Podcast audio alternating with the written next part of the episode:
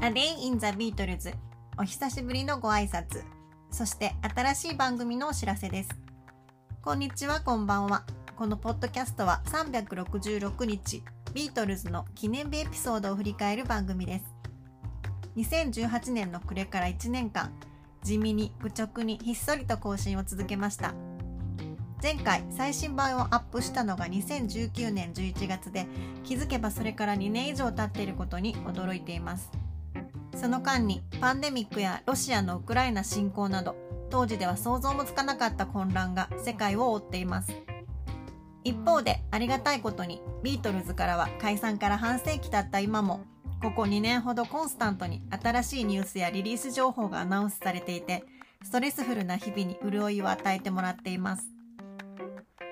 2018年に主に己の修行のためにと始めたこのポッドキャストでしたが嬉しいことにポツポツと聞いてくださる方もいらっしゃいます。本当にありがとうございます。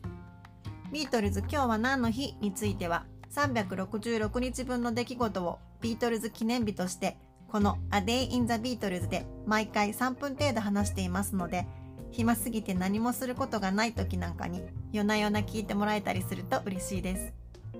自分で聞き返すとあまりにも鼻が詰まっていて呼吸は大丈夫かと心配になるようなこともありお聞き苦しいことも多々あると思いますがお許しください。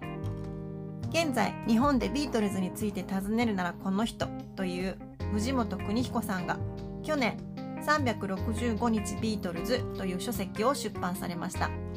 まさに私がこのポッドキャストでやっていたような365日分のビートルズの記念日が網羅された本で発売がアナウンスされた時には自分の修行の答え合わせができるような気持ちでとてもワクワクしたことを覚えています。ビートルズの歴史は膨大で当時彼らの周りには多くの人がいて8年間の活動期間にも世界中のあらゆるところに出向き1日で他人の3日分くらいのスケジュールをこなしてきたビートルズにはそれだけたくさんのエピソードが残っています。なので同じ1日を見ても藤本さんの365日ビートルズの中には私がこのポッドキャストで語っている内容と違うネタが記されていることも多く改めてビートルズの活動の分厚さを実感します。そして最新ではなんと2021年の出来事まで掲載されていてビートルズが今も続いているんだと思えるのも嬉しいポイントです。